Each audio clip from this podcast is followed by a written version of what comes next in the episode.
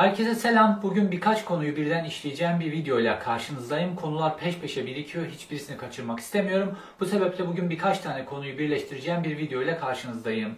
Sedat Peker, Emre Olur cephesinde yeni gelişmeler var. Burada yeni dönen devletin içerisine doğru, yargın içerisine doğru uzanan yeni dolaplar var. Bununla ilgili bilgiler vereceğim. Sinan Ateş suikastinde yeni gelişmeler var. Sinan Ateş suikastinin etkileriyle ilgili yeni gelişmeler var. Bunlarla ilgili bilgiler vereceğim. Suç dünyasında gelişmeler var. Aynı zamanda Tayyip Erdoğan'ın herkesten gizlediği bugüne kadar görüntüleri basına yansımamış yeni ultra lüks mekanıyla ilgili de bazı görüntüler paylaşacağım. Ayrıca Tayyip Erdoğanların zevk dünyası, onların lüks dünyası ile ilgili bazı paylaşımlar yapacağım, bazı yorumlar yapacağım bir video olacak. Yine bilgi dolu, yine dop dolu bir video ile karşınızdayım.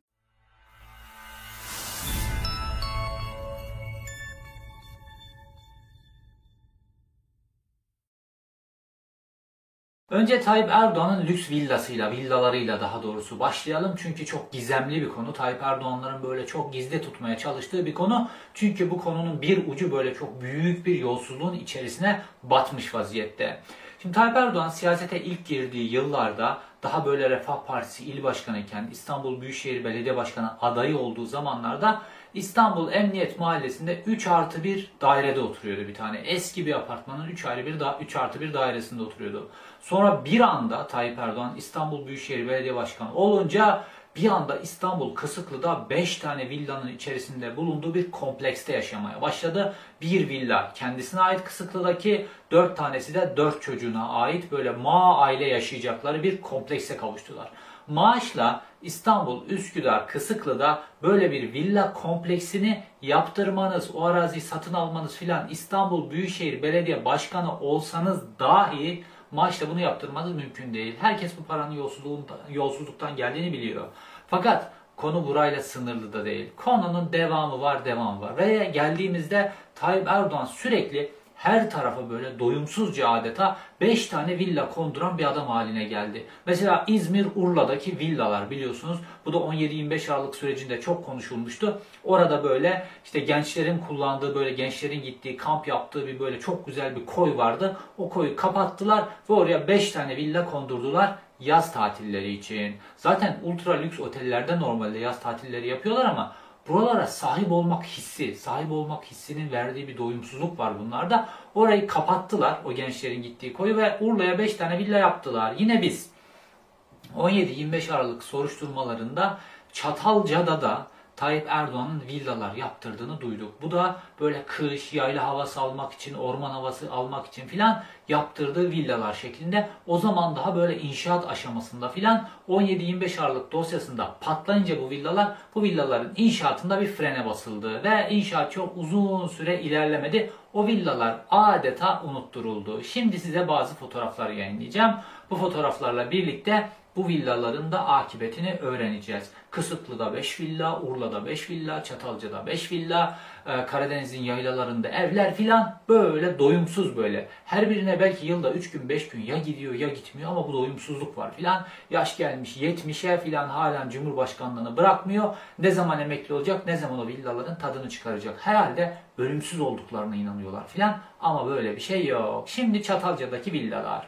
Şimdi bu Çatalca'daki villalar Tayyip Erdoğan'ın dünürü Burak e, e, Ahmet Burak Erdoğan'ın damadı Osman Ketenci'nin üzerine tapulu vaziyette. Fakat orada 10 tane villa kompleksine sahipler. 5 tanesi Osman Ketencilere ait, 5 tanesi de Tayyip Erdoğan kendisi ve 4 çocuğuna ait şekilde Tayyip Erdoğan'larınki ayrı bir kompleks içerisinde. Bunun fotoğraflarını görüyorsunuz zaten tepeden. Şimdi size videoda fotoğrafların içine doğru, daha doğrusu sitenin içine doğru evlerin içinden görüntüler göstereceğim size. Fakat önce size bir fotoğraf göstermek istiyorum.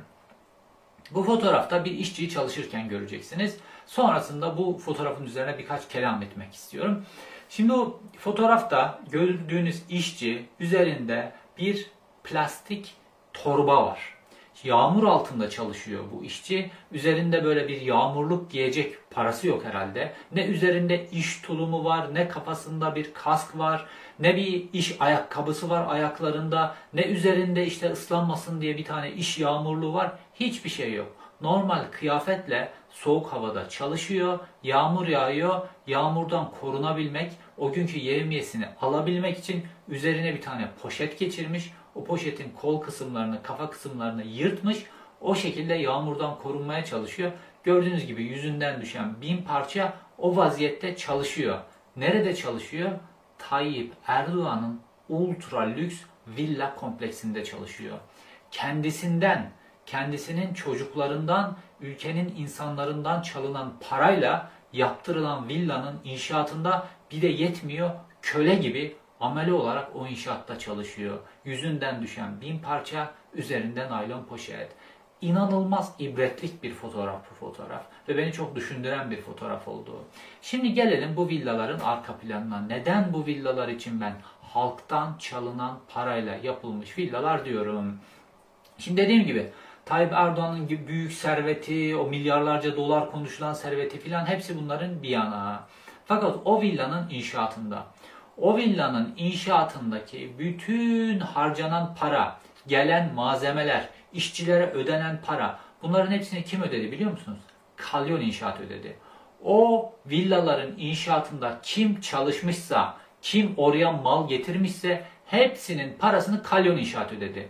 Ne Osman Ketenci ödedi ne Tayyip Erdoğan ödedi. Bunların hepsinin parasını Kalyon İnşaat ödüyor. Peki niye ödüyor Kalyon İnşaat? Çünkü Kalyon İnşaat işte 17-25 Aralık dosyasına da giren şekilde oradaki o büyük havuza parayı rüşveti koyduktan sonra İstanbul 3. Havalimanı'nın işinin verildiği en büyük gruplardan bir tanesi. Ve Kalyon İnşaat bunu bu ödülün karşılığı olarak da küçük bir hediye olarak Tayyip Erdoğan'ın ve ailesinin o Çatalca'da sahip olmayı istediği o villaların bütün inşaat malzemelerini, inşaat işlerini, işçilerin parasını bunların hepsini Kalyon İnşaat ödedi. Şimdi sadece bu bile normal bir ülkede Cumhurbaşkanı, başbakan kim derseniz deyin bunun yargılanmasına ve hapse girmesine neden olur. Çünkü kendisi için bir ev yaptırıyor fakat o evin bütün masraflarını başka birisi karşılıyor başka bir inşaat firması karşılıyor ve o inşaat firması kamudan iş almakta rekor kıran bir inşaat firması Tayyip Erdoğan iktidarı döneminde. Şimdi tabi sadece Kalyon, Kalyon inşaatın yaptığı işte kaba inşaat, orada işte dışarıdan ithal edilen malzemeler var. Mesela baktığımızda böyle binaların dışı bir ahşapla kaplı. Fakat bu ahşap Türkiye'de e, imal edilen bir ahşap değil işte yaz şartlarına, kış şartlarına, her türlü mevsime filan dayanıklı işte 100 yıllık ömrü olan filan böyle bir ahşap olarak filan e, gösteriliyor bu ahşap ve bu ahşap da Kanada'dan ithal edilerek Türkiye'ye getirilmiş. Aynı zamanda bütün pencere sistemleri, Alman pencere sistemleri vesaire vesaire. Çünkü kar zamanları gidilecek olacak olacak. içeri sıcak olsun. Baktığımızda böyle içeride bir düşük zevk görüyorsunuz böyle. Mesela banyodan fotoğraflar paylaşayım sizinle. O fotoğraflarda gördüğünüz biçimde aynaların kenarları böyle altın sarısı kaplanmış. Musluklar altın sarısı. Duş başlığı altın sarısı. Ondan sonra e, havlu asmak için o petekler onlar altın sarısı. Sürekli böyle bir altın sarısı. Böyle bu altın sarısı aslında böyle çok düşük zevki gösterir. Ama niyeyse buna böyle meftunlar böyle. Her tarafı altın sarısı yapıyorlar bir şekilde. Böyle hiç paradan kaçılmamış. Tabi bir de peyzaj işleri var. Oranın bütün peyzaj işlerinin yapılması lazım. O inşaat işçisi böyle üzerinde naylonla çalışırken orada bir peyzaj görmüyorsunuz böyle. Her taraf böyle harç, toprak falan. Ondan sonra peyzaj işine geliniyor. İşte peyzaj işinde de cepten para çıkmaması lazım. Kim nereden para çıkması lazım? Tabii ki kamudan iş verdikleri bir adamdan para çıkması lazım. İstanbul Büyükşehir Belediyesi'ni bilenler Akif Hut ismini çok iyi bilirler. Bu Akif Hut İstanbul Büyükşehir Belediyesi'nin Tayyip Erdoğan iktidarı döneminde AKP'nin elinde olduğu dönemlerde park bahçe işlerinde adeta tekel kurmuş bir isimdir. Ve bu Çatalca'daki villaların bütün o bahçe işleri, peyzajları, bahçıvanlık işleri vesaire bunların hepsini de Akif Hut'un firması yapıyor. Sadece Çatalca ile kalmıyor tabii ki. Kısıklı'daki, Üsküdar Kısıklı'daki Tayyip Erdoğan'ın bahçesinin bütün o peyzaj işleri, bahçıvanlık işleri vesaire bunları da bedava olarak. Normalde Tayyip Erdoğan'ın e, belediye başkanlığı döneminde de şu anda kendi şahsi malı orası şey değil yani normalde belediye başkanlığına ait bir konut vesaire değil o Kısıklı'daki evler. Şahsi malının bahçıvanlık işlerinde bedavaya yapıyor Akifut. Çünkü kaz gelecek yerden tavuk esirgenmez. Hesabı İstanbul Büyükşehir Belediyesi'nin bütün işlerini aldığı için Çatalca'daki bütün o peyzaj işleri vesaire, çevre düzenlemesi, bahçıvanlık işleri, ondan sonra yaşlı ağaçların getirilmesi filan, taşınması bütün bu işleri de Akif Hut'un firması yapıyor. Nihayetinde kamudan çaldıkları paralarla aldıkları arazilerde kamudan ihale verdikleri müteahhitlere, iş adamlarına bedavadan villalar yaptırıp halkın üzerine de bir tane o işçilerin üzerine de bir tane yağmurluk dahi vermeden üzerlerine naylon giydirip onlardan çaldıkları paralarla onları köle gibi kendi inşaatlarında çalıştırıyorlar. Fakat bu kadar yetiyor mu? Bununla yetmiyor. Bu kadar lüks yaşam. Senede bir kere, üç gün ya gidip ya gitmeyecekler. Her yere böyle villalar kondurma filan. Bunlar hiçbirisi yetmiyor bunlara. Gözleri bir türlü doymuyor. Bir de karınlarının doyması lazım. Nasıl doyması lazım karınlarının? En lüks çeşit çeşit yemeklerle. İşte şimdi bu hafta Tayyip Erdoğan'ın düzenlediği bir sofraya götüreceğim sizi. Burada da nasıl zevkin sınırı olmadığını göreceksiniz. Adalet ve Kalkınma Partisi'nin Merkez Yönetim Kurulu toplantısı oldu bu hafta.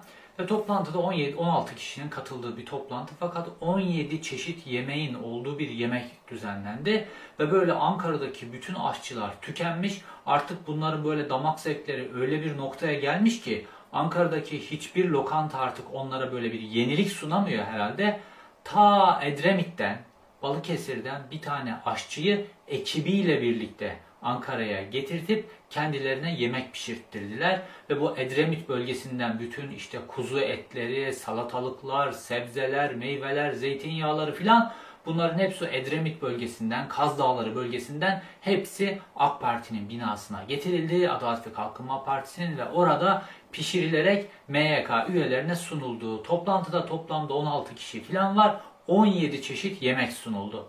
Ve ekibiyle birlikte aşçı geliyor. İşte yemekleri say say bitmez işte. Bunlardan bazılarını söyleyeyim ben size.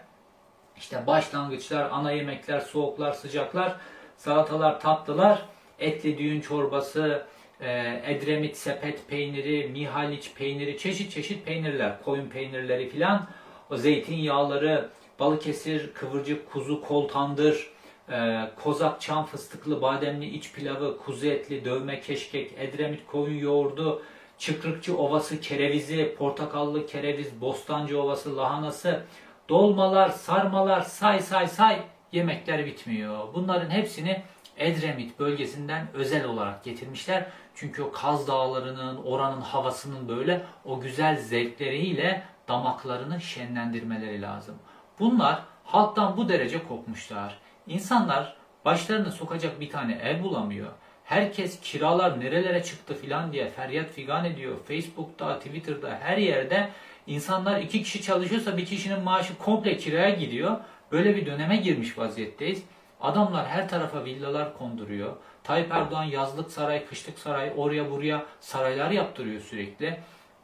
Parti toplantılarında eskiden ben AKP'nin ilk zamanlarında hatırlıyorum. Bu toplantılarda böyle simit, peynir filan, çay filan ikram edilirdi böyle. İş konuşulurdu filan sürekli olarak. Şimdi o toplantıya böyle ithal aşçı getiriyorlar böyle. Başka yerden aşçı getiriyorlar. Ankara'daki aşçılar kesmiyor. Oradan sebze, meyve, et getiriyorlar. 17 çeşit. 16 kişi 17 çeşit yemek yiyor. Ve bir iş toplantısı sözde. Seçimi konuşuyorlar. Partinin seçim hazırlıklarını konuşuyorlar filan. Ama halk da bütün bağlantıları kopmuş. Halk fakirliğin, fukaralığın içerisine sürüklenmiş vaziyette. Fakat kendileri böylesine bir lüks hayatın içerisinde yaşıyorlar. Evleri, yatları, katları, sofraları filan böyle tamamen halktan kopmuş bir vaziyette. Böyle hani Osmanlı tarihinde böyle Osmanlı tarihinin son dönemini anlatırken hep böyle kullanılan bir tabir vardır. Sarayın halktan kopması şeklinde böyle. Ülke çöküşe gidiyor. Habire yeni saraylar yapılıyor. Dolmabahçe yapılıyor. O yapılıyor. Bu yapılıyor. Topkapı falan yetmiyor böyle devletin en büyük olduğu zamanda yeten böyle Topkapı fakat o dönemde yetmiyor. Habire yeni saraylar, Yıldız Sarayı, o saray, bu saray, Beylerbeyi Sarayı habire saraylar yapılıyor. Şimdi aynı vaziyette böyle. Saray halktan kopmuş vaziyette. Halk ne zaman saraydan kopacak? İşte o da ya bir çöküş de olacak herhalde ya da halkın kendisi böyle ellerinin arasına kafasını koyacak ve düşünecek bu gidişe bir dur diyecek. Bunun olup olmayacağını bilmiyoruz. Bunun olup olmayacağını süreç gösterecek. Türkiye'nin kaderinde ne varsa biraz onu yaşayacak gibi bir duruma gelmiş vaziyetteyiz. Şimdi gelelim bir diğer konuma.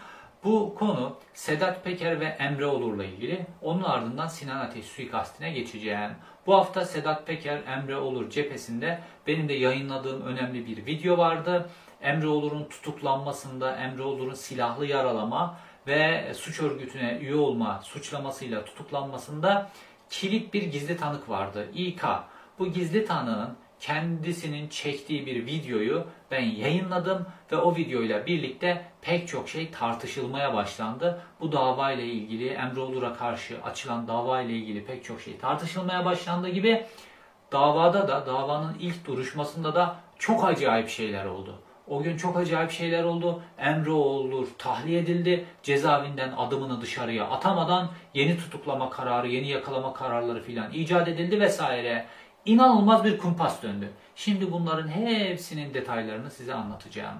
Sedat Peker'in basın müşaviri olarak anılan Emre Olur, Dubai'den Arnavutluğa, Arnavutluk'tan da polis tarafından Türkiye'ye getirildikten sonra cezaevinde bir süre kaldı ve hemen bir ay sonra yaklaşık olarak hakkındaki iddianame çıktı. Ve iddianame neydi? Emre Erciş isimli gazetecinin ayağından vurulması ve Emre Olur'un suç örgütü üyeliğiyle ilgili iki suçlama vardı. Bu gazetecinin ayağından vurulmasıyla ilgili azmettiricilik, olayın organizasyonunda yer almakla ilgili suçlanıyordu Emre Olur. İşin enteresan tarafı Emre Erciş'i ayağından vuran kişiler şu anda serbest, tutuksuz yargılanıyorlar. Fakat Emre Olur tutuklu yargılanıyor ve vurulan kişi Emre Erciş de beni Emre Olur vurdurdu diye bir ifadede de bulunmuyor. Fakat buna rağmen Emre Olur tutukluydu. Fakat delillere bakmamız lazım. Belki de gerçek böyledir. Şimdi delillere baktığımızda iddianame tamamen gizli tanığın beyanının üzerine oturuyor. Gizli tanık sadece Emre Olur'la bu ayaktan vurma olayını birbirine bağlayan kişi. Gizli tanığın beyanları. Fakat gizli tanık benim o yayınladığım videoda da açıkça söylediği gibi bu olayla ilgili hiçbir bilgisi olmadığı, Emre Olur'u tanımadığını vesaire söyledi. Bu doğru mu değil mi? Savcılığın koyacağı delillerle ortaya çıkacaktı. Savcılık somut deliller ortaya çıkacaktı. Bu ayaktan vurma olayında kimin bağlantısı var filan somut delillere ihtiyacımız vardı. Fakat iddianamede yok. Duruşmada belki duruşma savcısı somut deliller getirir. Belki polis yeni şeylere ulaşmıştır filan diye bekledik. Fakat yayınladığım videodan sonra ertesi gün duruşma oldu. Ve duruşmada mahkeme daha başlar başlamaz bu gizli sanığı, gizli tanığı tanık sıfatından çıkardılar. Ve gizli tanığın bütün beyanlarını dosyadan çıkardılar. Şimdi bu çok ilginç bir durum oluştu. Bütün iddianame gizli tanığın üzerine kurulu fakat mahkeme gizli tanığı tanıklıktan da çıkartıyor, bütün beyanlarını da çıkarıyor. O zaman ne oluyor biliyor musunuz? İddianame çöküyor. Normalde mahkemenin davayı düşürmesi lazım bu durumda. Fakat siyasi atmosfer, o bu vesaire olayın içinde Sedat Peker geçiyor filan. Bu sebeplerle mahkeme bir arayol buldu. Mahkemenin bulduğu arayol şu. Emre Olur'un tabi savcı da, duruşma savcısı da buna katıldı. Duruşma savcısının talebi mahkemede bunu onayladı. Emre Olur'un tahliyesine ve bu davanın Sedat Peker'in yargıladığı ana yargılandığı ana davayla birleştirmesine. Yani bulduğu orta yol buydu. Emre Olur'u tahliye edelim. Bu davayı da Sedat Peker ana davasına gönderelim. Polis, savcılık yeni bir delil bulursa orada o iş ilerler diye gönderdi. 16. Ağır Ceza Mahkemesi. Fakat çok ilginç şeyler oldu. Şimdi mahkeme Emre Olur'un tahliyesine karar verdi. Ve bu kararın jet hızıyla savcılık tarafından gönderilmesi lazım Bolu cezaevine ve Emre Olur'un tahliye edilmesi lazım Bolu cezaevinden. Fakat ne oldu biliyor musunuz? Emre Olur'u tahliye etmediler. Ve o sırada büyük hummalı bir çalışma başladı İstanbul Anadolu Adliyesi'nde. Çok ilginç. Sedat Peker bir videosunda ne anlatmıştı biliyor musunuz? İstanbul Anadolu Adliyesi'nin bulunduğu arsayı Sedat Peker satmış ve oraya İstanbul Anadolu Adliyesi yapılmış. Ve enteresan biçimde şu an İstanbul Anadolu Adliyesi Tayyip Erdoğan'ın elindeki bir kılıca dönmüş durumda. Tayyip Erdoğan bütün siyasi davaları Çağ, e, Çağlayan Adliyesi'nde değil artık İstanbul Anadolu Adliyesi'nde çeviriyor. Çünkü orada kim var? İstanbul Anadolu Adliyesi'nin başsavcısı İsmail Uçar. Peki ne yaptı mesela? Nasıl siyasi davalar? Ekrem İmamoğlu'na getirilen siyasi yasak. İsmail Uçar bunu Anadolu Adliyesi'nin içerisinde bizzat takip etti. Ee, Ekrem İmamoğlu'na bu cezayı vermeyecek olan hakimi yediler, sürdüler. Yerine bir tane tam bu işin adamı rüşvetçi bir hakimi getirip koydular oraya ve nihayetinde Ekrem İmamoğlu'na siyasi yasakla ilgili kararı ilk derece mahkemesinde Anadolu Adliyesi'nde çıkardılar. Ek İsmail Uçar, Anadolu Adliyesi Başsavcısı İsmail Uçar, Ekrem İmamoğlu dosyasını elden bizatihi takip etti. Peki biz bu İsmail Uçar'ı nereden biliyoruz? 25 Aralık dosyasında. Meşhur 17-25 Aralık dosyası var ya, bütün yollar buraya çıkıyor. Bir sürü videomda bunu anlattım ama Türkiye'nin bugününü anlayabilmek için bütün yollar buraya çıkıyor. 25 Aralık dosyası vardı. 17 Aralık, 25 Aralık iki dosya. 25 Aralık dosyası özetle söylersem Bilal Erdoğan dosyasıydı. Bilal Erdoğan'ın içerisinde olduğu çeşitli imar dahil, ihale işleri dahil vesaire milyarlarca dolarlık bir vurgun dosyasıydı 25 Aralık dosyası. Ve bu dosya yöneten savcılar vesaire polisler bunların hepsi sürgün edildiler. Sonra hepsi tutuklandı, cezaevine atıldılar vesaire. Ve bu dosyayı aldılar İsmail Uçar'a verdiler. İsmail Uçar ne yaptı biliyor musunuz? Dosyayı bir mahkemeye getirip de mahkemede aklansınlar bile demedi. Savcılık aşamasında tonla delil, ses kayıtları, paralar, çekilmiş görüntüler, Bilal Erdoğan'ın Yasin El Kadırı'yla rüşvet pazarlığı yaparken çekilmiş görüntüleri filan buna rağmen takipsizlik kararı verdi. Takipsizlik kararı vererek savcılık aşamasında bu dosyayı kapattı İsmail Uçar. Şimdi Anadolu Adliyesi Başsavcısı yapıldı. Şimdi de orada Tayyip Erdoğan adına kasaplık yapıyor. Tayyip Erdoğan en büyük rakibi olarak görülen Ekrem İmamoğlu'nun hayatını bitiriyor. Ve Sedat Peker dosyasıyla, Emre Olur dosyasıyla da bizatihi ilgilendiğini bu olayda gördük. Şimdi Emre Olur'la ilgili 16. Ağır Ceza Mahkemesi tahliye kararı verdi ya. Emre Olur'u cezaevinden bıraktırmadılar. Bu normalde hürriyeti tahdit suçu. Açık hürriyeti kısıtlama suçu bu normalde. Mahkeme kararını uygulatmadılar. Sonrasında dümen dönmeye başladı. İstanbul Anadolu e, Adliyesi'ndeki başsavcılık hemen itiraz etti. 16. Ağır Ceza Mahkemesi'nin kararına. 16. Ağır Ceza Mahkemesi itirazı değerlendirdi ve itirazda savcılığın yeni sunduğu bir delil yok. Normalde bir kişi tahliye edilirse ve o kişiyle ilgili yeni suç delilleri sunarsa savcılık o kişi tekrar tutuklanır. Fakat yeni bir suç delili yok. Ortada bir delil yok. Dolayısıyla mahkeme kararında direndi. Yok dedi, reddediyorum dedi. Bunların evrakların hepsini ekranlarınızda görüyorsunuz. Bütün olayla ilgili bütün evrakları göstereceğim. Ve itirazı reddetti 16. Ağır Ceza Mahkemesi. Kararında direndi. Emrolur tahliye edilmeli dedi. Sonrasında Anadolu Adliyesi'ndeki savcılık hemen bir üst mahkemeye gitti. 17. Ağır Ceza Mahkemesi'ne. Ve 17. Ağır Ceza Mahkemesi'ne o kadar ilginç bir gerekçe sunuyor ki savcılık. Bu da hukuk tarihindeki skandallardan bir tanesi biliyor musunuz? Şöyle diyor savcılık. Her ne kadar diyor savcı mütealasında duruşma savcısından bahsediyor. Sanığın tutuklu kaldığı süre göz önüne alınarak adli kontrol şartıyla tahliyesi talep edilmiş ise de başsavcılığımızla yeniden yapılan değerlendirme de müteala ve kararın yani mahkeme kararının hatalı olduğu sonucuna varılmıştır. Düşün savcılık mahkeme kararının hatalı olduğu sonucuna varıyor. itiraz ediyor. Yeni delil sunman lazım. Sen mahkeme kararı doğru yanlış filan savcı olarak mahkeme kararını yorumlayacak pozisyonda değilsin. Sen bu kişinin tahliye edilmemesi gerekiyorsa bununla ilgili yeni delillerini sunmalısın. Somut yeni deliller. Yeni delil yok. Neyse 16 direnince kararında 17. Ağır Ceza Mahkemesi'ne gittiler. Kendilerinin ayarlı mahkemesi. 17. Ağır Ceza Mahkemesi'ne gidince 17. Ağır Ceza Mahkemesi dedi ki işte emri olur, kaçabilir, o olabilir, bu olabilir filan yeni delil yok yine. Yine yorumlarla emri olur hakkında yeni bir yakalama kararı çıkardılar. Ve hemen savcılık bu yakalama kararını Bolu cezaevine gönderdi ve diyor ki cezaevinde yeni yakalama kararımız var adamı sakın tahliye etmeyin. Bunlar tabi böyle gece saatlerine yakın oluyor bunların hepsi. Anca ayarlıyorlar bunların hepsi. Çünkü itiraz itiraz değerlendiriliyor, reddediliyor falan filan. Neyse nihayetinde Emre Olur'la ilgili yeni yakalama kararını mahkemeden çıkarttırdılar. Ve nihayetinde bu mahkeme kararını da tutuklamaya döndürdüler. Ve nihayetinde götürdüler Emre Olur'un bulunduğu Bolu cezaevine verdiler. Ve Emre Olur'u tahliye ettirmediler. Şimdi bütün bu dümenin arkasında kim var? İsmail Uçar var. Dediğim gibi raydan çıkması 25 Aralık dosyasından başlıyor. Bu düzeni o kadar çok kullandılar ki bu şekilde tahliye ettirmeme düzenini biz öncesinden de biliyoruz bunları ve yine ilk nerede gördük bunu biliyor musunuz bu uygulamayı? Yine 17-25 Aralık dosyasında gördük. Bu 17-25 Aralık dosyasındaki polisler tahliye edilmişti. Tahliye mahkeme kararını cezaevine göndermedi savcılık. Uygulatmadılar bu tahliye kararını. Sonra akşam saatlerine doğru yeni bir mahkeme ayarladılar. Bu yeni mahkemeden yeni bir tutuklama kararı çıkarttırdılar ve polisleri cezaevinde tuttular. Sonra bu uygulama Selahattin Demirtaş tahliye edildiğinde bu uygulamayı kullandılar. 15 Temmuz'dan sonra e, tutuklanan böyle onlarca gazeteciden 17 tanesini bir mahkeme tahliye etmişti. O gazetecileri tahliye ettirmediler cezaevinde. Hatta gazeteciler cezaevinden çıkmak için cezaevi ring aracının içerisine de binmişlerdi. Yani cezaevinin kampüsünden çıkarken onları o aracın içerisinde durdurdular.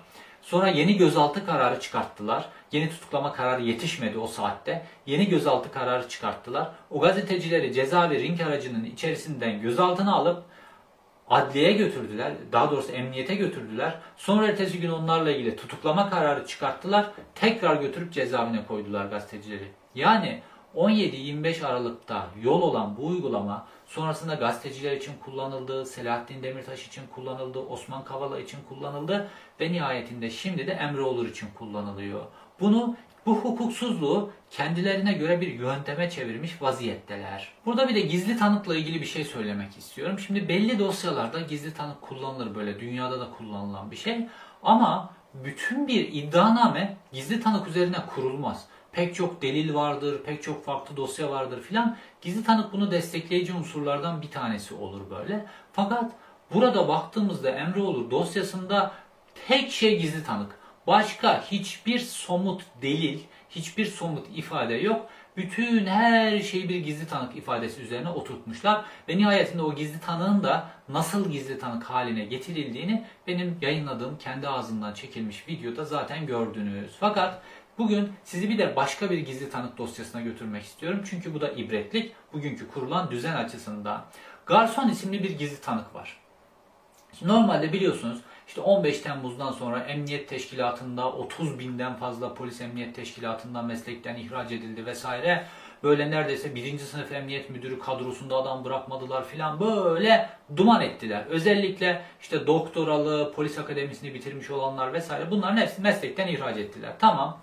Sonra Garson isimli bir gizli tanık icat ettiler. Bu Garson isimli gizli tanığın üzerinden sadece onun ifadelerinden 4000 polisi meslekten ihraç ettiler. Önce açığa aldılar, sonra meslekten ihraç ettiler. Baktığımızda bu polislerin dosyaları da Emre Olur'un dosyasıyla aynı.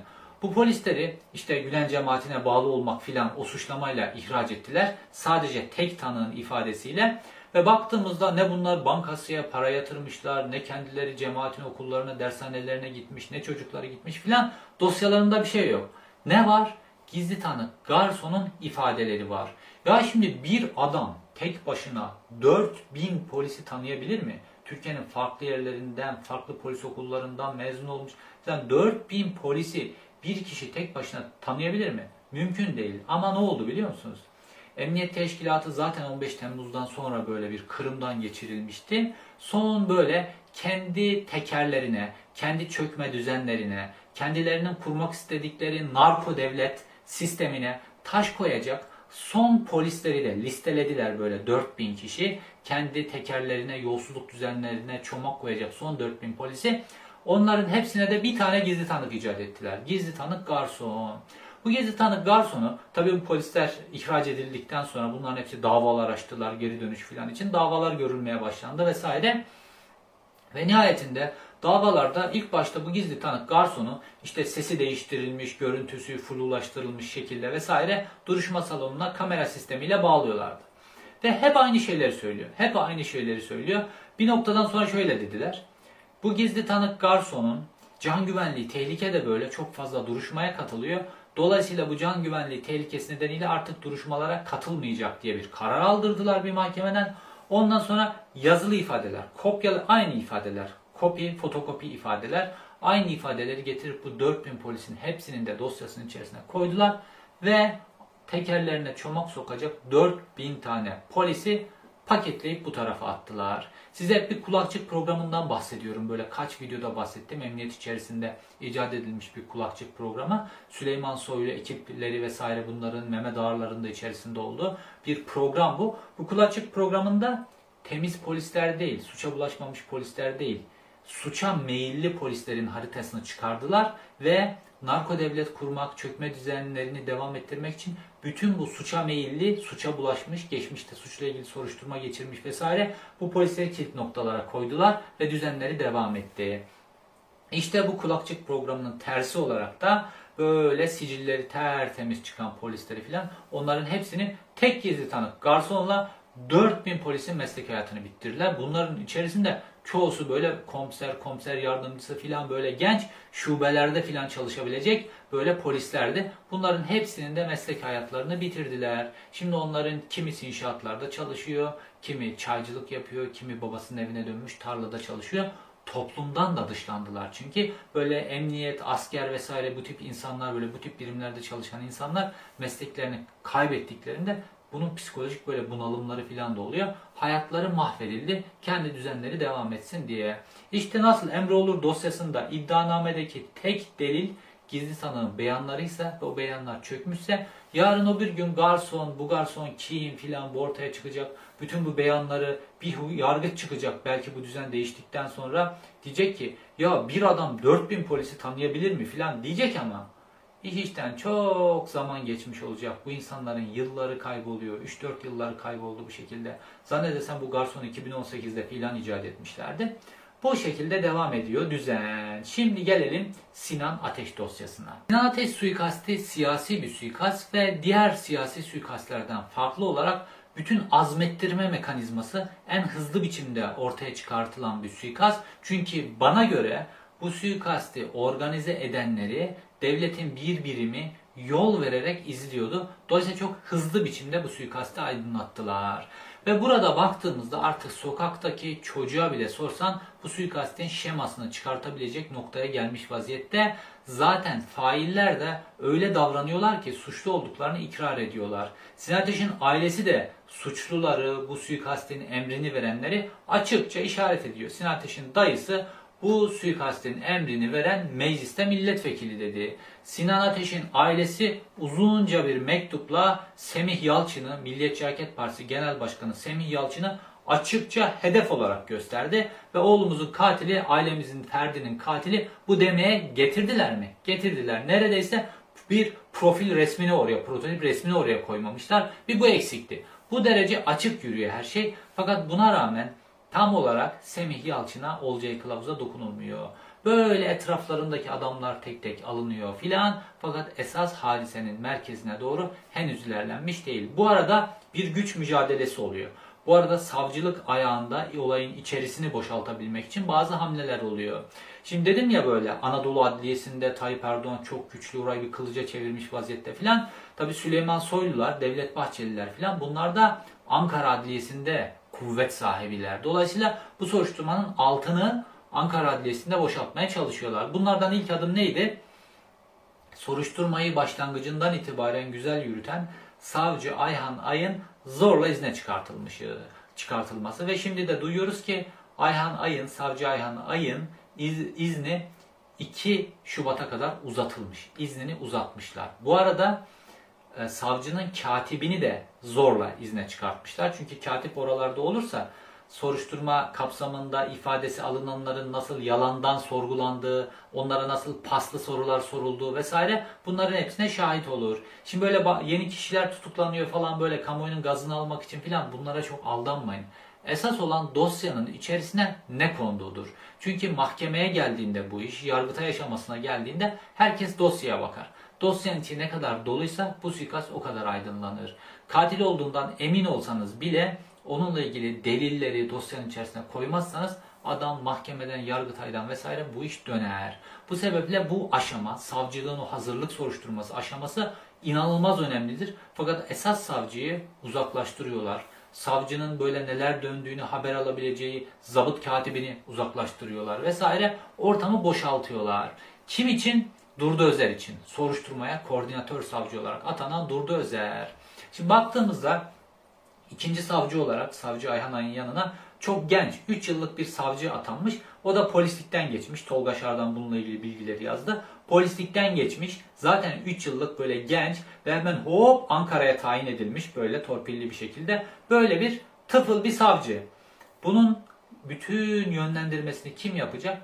Başsavcı vekili Durdu Özer. Durdu Özer kim? İşte Milliyetçi Partisi'nin üst yönetimiyle vesaire fotoğrafları çarşaf çarşaf her yerde yayınlanan MHP'nin üst yönetimiyle kank olduğu bilinen bir adam. Aynı zamanda rüşvetçiliğiyle, paraya, tamahıyla da bilinen bir adam. Şimdi bu Durdu Özer savcı maaşı değil mi? Savcı maaşı alıyor. Ankara'da Çay Yolu Kartal konaklarında oturuyor.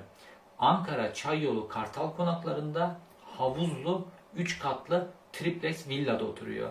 Kontrol ettim bu villaların fiyatı ne kadar? 18 milyon, 20 milyon, 22 milyon fiyatları var. Ya savcı maaşıyla böyle bir yerde nasıl oturuyorsun sen? Ama oturuyor. Çünkü işte FETÖ borsası tut da ne kadar aklına gelebilecek böyle paranın götürülebileceği alan varsa bunların hepsinde Durdu Özer'in bu tarakların hepsinde bezi var. Dolayısıyla bu Durdu Özer şimdi bu soruşturmayı kendine göre bir yöne getiriyor. Diğer savcının önüne çıkartılmayan Tolgahan Demirbaş vesaire dahil böyle kilit isimler bu savcılar normal savcı izni ayrıldıktan sonra Durdu Özer'in kontrolündeki savcının karşısına çıkartılıyorlar ve 3 yıllık tıfıl bir savcı gözünü kırpmadan böyle adam öldürmüş kişilerle başa çıkabilir mi? Tabii ki çıkamaz. O savcı başsavcılık makamından gelen baskıyı dahi kaldıramaz. Bu şekilde bu dosyanın içinin boş biçimde iddianameye doğru gitmesi için çeşitli baskı mekanizması işliyor. Fakat diğer taraftan yaşanan bazı gelişmeler var. Bunlara da dikkat çekmem gerekiyor. Bu hafta Tolgan Demirbaş, Serdar Ökten ve Aytaç Ataç tutuklandı. Bu Aytaç Ankara'da makro paşa olarak bilinen mekanların sahibi. Bu da böyle çok enteresan bir figürdür. Ben bunun Melik Gökçek'te olan bir gerilimini biliyorum. Bunun mekanlarının bir tanesinin önüne böyle herhalde aralarında bir gerilim vardı. Melik Gökçek belediye başkanı iken böyle belediyenin kamyonlarını dizmişti. Yani mekanı baltalamıştı. Sonra bu Aytaç Ataç o kadar sinirlenmişti ki böyle kendisine adamları böyle bir grubu var herhalde. Melik Gökçek evden dışarı çıkmaya korkuyordu böyle. Melik Gökçek indirecekti herhalde vesaire. Bu derece sinirlenmişti o dönem. Böyle bir adam. Yani o da böyle tehlikeliler sınıfındaki adamlardan bir tanesi. Şimdi Tolgan Demirbaş kimdi? Tolgan Demirbaş tetikçiyi çakarlı araçla kaçıran ve tetikçinin buharlaşmasına neden olan kilit isimlerden bir tanesi. Bu Tolgan Demirbaş Olcay Kılavuz'un garsoniyerinde yakalandığında bir polis memuru özellikle çok direnmiş ve savcılığın kararını uygulamıştı. O polis memuruna da işte Olcay Kılavuz böyle hakaret etmişti vesaire. O polis memurunu da Mamak İlçe Emniyet Müdürlüğü'ne sürmüşler. Bu polis memuru da herhalde meslekte eski olan polis memurlarından bir tanesi uğruna yedirememiş ve emeklilik dilekçesi vermiş. Görüyor musunuz böyle işini düzgün yapanlar, savcının emrini uygulayanlar, savcı izne ayrılıyor. O savcının emrini uygulayanlar sürgüne gönderiliyor vesaire. Sonra sağlıklı bir soruşturma yürütülmesini bekliyorsunuz. Çok mümkün değil. Hatta o kadar mümkün değil ki bir taraf öylesine baskı kuruyor ki Sinan Ateş, Ülke Ocakları Genel Başkanı bir siyasi suikastle Ankara'nın göbeğinde öldürülmüş. Ya Bursalı milletvekilleri, ondan sonra çeşitli partilerden milletvekilleri, Bursa'nın önde gelenleri, ondan sonra Türkiye'deki çeşitlisi bu kadar infial yaratmış bir suikast. İşte İyi Parti Genel Başkanı mı dersiniz, Adalet ve Kalkınma Partisi Genel Başkanı mı dersiniz, Cumhuriyet Halk Partisi Genel Başkanı mı dersiniz? Bunlar hiçbirisi aileye gidip taziye ziyaretinde bulunmuyorlar. Aileye gidip taziye ziyaretinde bulunulması gerekiyor. Bir Ekrem İmamoğlu gitti ilginç biçimde. O ve Ekrem İmamoğlu da işte büyük şu an siyaset dünyasındaki büyük figürlerden bir tanesi. Bu cesareti gösterip ailenin e, taziye ziyaretine gitti. Aile de memnun biçimde bu taziyeyi kabul ettiler. Bu Türkiye'nin he bütün kesimlerinin arkasında durması ve aydınlatılması gereken bir suikast. Çünkü bu gruba, bu çete diyeceğim gruba bu suikastte bir şey olmazsa bunların bu noktada da dokunulmaz hale gelirlerse daha önce bunlar sokak ortasında adam dövdüler. Sokak ortasında ayaklarından siyasetçi kurşunladılar. O kadar çok suça karıştılar ki hiçbir şey yapılmadı bunlara. Nihayetinde sokak ortasında adam öldürmeye kadar git götürdüler işi. Burada da eğer bu çeteye dokunulmazsa bunlar daha büyük siyasi suikastler işlemekle ilgili önleri açılacak. Bu sebeple tehlikeli ve bu sebeple de bütün partilerin Sinan Ateş suikastinin aydınlatılmasıyla ilgili son derece duyarlı olmaları gerekiyor. Şimdi son bir konuyla Yusuf Kerim konusuyla bu hadiseyi bağ, bugünkü videomu bağlayacağım.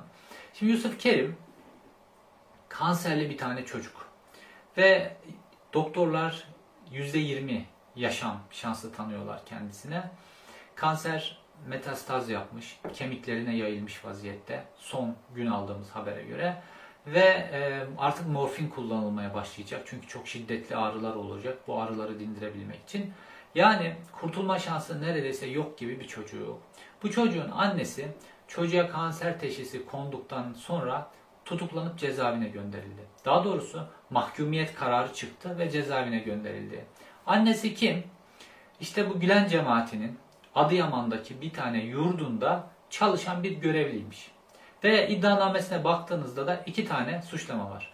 Gülen cemaatine bağlı bir yurtta çalışmak, ikincisi de bankasya para yatırmak. Bankasya yatırdığı para da sadece ve sadece yurttan gelen maaşı. Yurt maaş için o bankada hesap açmış ve nihayetinde oraya para yatırmış. Fakat bu sebepten dolayı bu kadıncağıza işte görüyorsun bir Anadolu kadını bu da 6,5 yıl ceza verdiler. Ve bu cezasının onaylanması da oğluna kanser teşhisi koyunduktan sonra çıktı. Şimdi küçücük bir çocuk. Hastanede babası ona bakmaya çalışıyor ve kanser tedavisi görüyor. Kanser tedavisinde moral en önemli şey. Belki de hayatını kaybedecek çok büyük bir ihtimalle. Hayatının son günlerini annesiyle birlikte yaşamak istiyor. Fakat annesiyle görüşmesine izin verilmiyor. Annesi cezaevinde cezası ertelenebilir. 3 ay, 5 ay, 1 sene bu çocuk iyileşene kadar işte akıbeti belli olana kadar annesinin cezası ertelenebilir. Annesinin cezası ertelenirse devlet yıkılmaz. Ve böyle bir sürü insanla dolu cezaevi. Suçları ne? İşte bankasya para yatırmak, şu bu filan gibi. Böyle anneler, böyle çocuklu anneler filan bunlar mağdur ediliyor. Fakat bu hadise çok böyle özel bir hadise böyle. İnsanın gerçekten o çocuğun günden güne erilmesiyle ilgili böyle fotoğrafları da paylaşıyorlar sosyal medyada. İnsanın yüreği parçalanıyor. Yani tek istenen şey koca devletten, bin yıllık devletten, değil mi böyle diyoruz. Tek istenen şey şu çocuğun hayatının son günlerini annesiyle birlikte geçirmesi. Ya o çocuğun annesi elektronik kelepçe takın iki ayağına hatta yetmedi el bileklerine de elektronik kelepçe takın. O çocuğun annesinin hastanede o çocukla birlikte o hastane odasının içerisine hücre cezasına çevirin. O çocukla birlikte son günlerini geçirmesine izin verin. Yok. O çocuğun annesi cezaevinden o çocuğun yanına gelirse devlet yıkılır. Ya böyle bu derece vicdanlarını kaybetmiş durumdalar. Böyle her şey için bir hukuk uyduruyorsunuz değil mi? Tayyip Erdoğan ikinci kez aday olamaz. Ona bir hukuk uyduruyorsunuz. İşte emri olur tahliye olunuyor. Hemen ona bir hukuk uyduruyor. Yeni cezalar uyduruluyor. Her şeye bir hukuksal formül bulma konusunda müthişsiniz böyle. Yasaları böyle lastik gibi istediğiniz yöre çekiyorsunuz. Ya bir kere de vicdanınız için şu yasaları bir tarafa böyle bir yasalardaki bir madde bulun bir tane. Şu çocuğun annesiyle birlikte son günlerini yaşamasına izin verin. Bu derecede yani siz ileride tarihte hatırlanacaksınız. Bu hadise de sizin hatırlanacağınız hadiselerden bir tanesi olacak. Böyle başörtülü bacılarımız, başörtülü bacılarımız filan böyle yeri göğü inletiyorsunuz filan. Ama cezaevlerini başörtülü bacılarla doldurdunuz iktidarınızda. Yetmiyor. Kanserli çocukları bile mağdur edecek kadar olayı böyle zalimlik boyutuna getirdiniz. Sosyal medyada insanlar Yusuf'un fotoğraflarını paylaşıyorlar. Sosyal medyada insanlar tepki gösteriyorlar. Bazı siyasetçiler konuyu gündeme getirdi. Medyada haber yapanlar oldu filan. Ama adamlar böyle vicdani seslere kulaklarında herhalde bir filtre var böyle. Vicdani bir ses gelince kulaklarındaki o filtreden geçmiyor. Hiç o çocuğun böyle annesi de böyle çocuğa iki kere ziyarete gelmesine izin verdiler. Böyle annesinin o iki ziyaretteki fotoğraflarını karşılaştıran anne de eriyor. Anne cezaevinde eriyor. O çocuk orada hastane köşesinde eriyor. Bir türlü vicdanları şu kadarcık bile bir iyiliği o çocuğun öyle böyle iki büktüm kıvrılmış o hastane yatağındaki o fotoğrafına bakıp vicdanları zerre kadar ürpermiyor. Bu kadar zalimler. Ama ben buradan yine de bütün siyasi parti liderlerine, bütün aktivistlere, vicdanlı olan insanlara, sosyal medya hesaplarında, farklı yerlerde demeçler vererek vesaire bu vicdansızlığa bir dur demelerini istiyorum. Çünkü ben bu çocuğun böyle göz göre göre anne anne anne diye böyle ölümüne dayanamıyorum ben yani. Buna bir tepki koymam gerekiyor. Ben bu tepkiyi bugün burada kayda geçiriyorum. İzlediğiniz için teşekkür ederim. Bir sonraki videoda görüşmek üzere.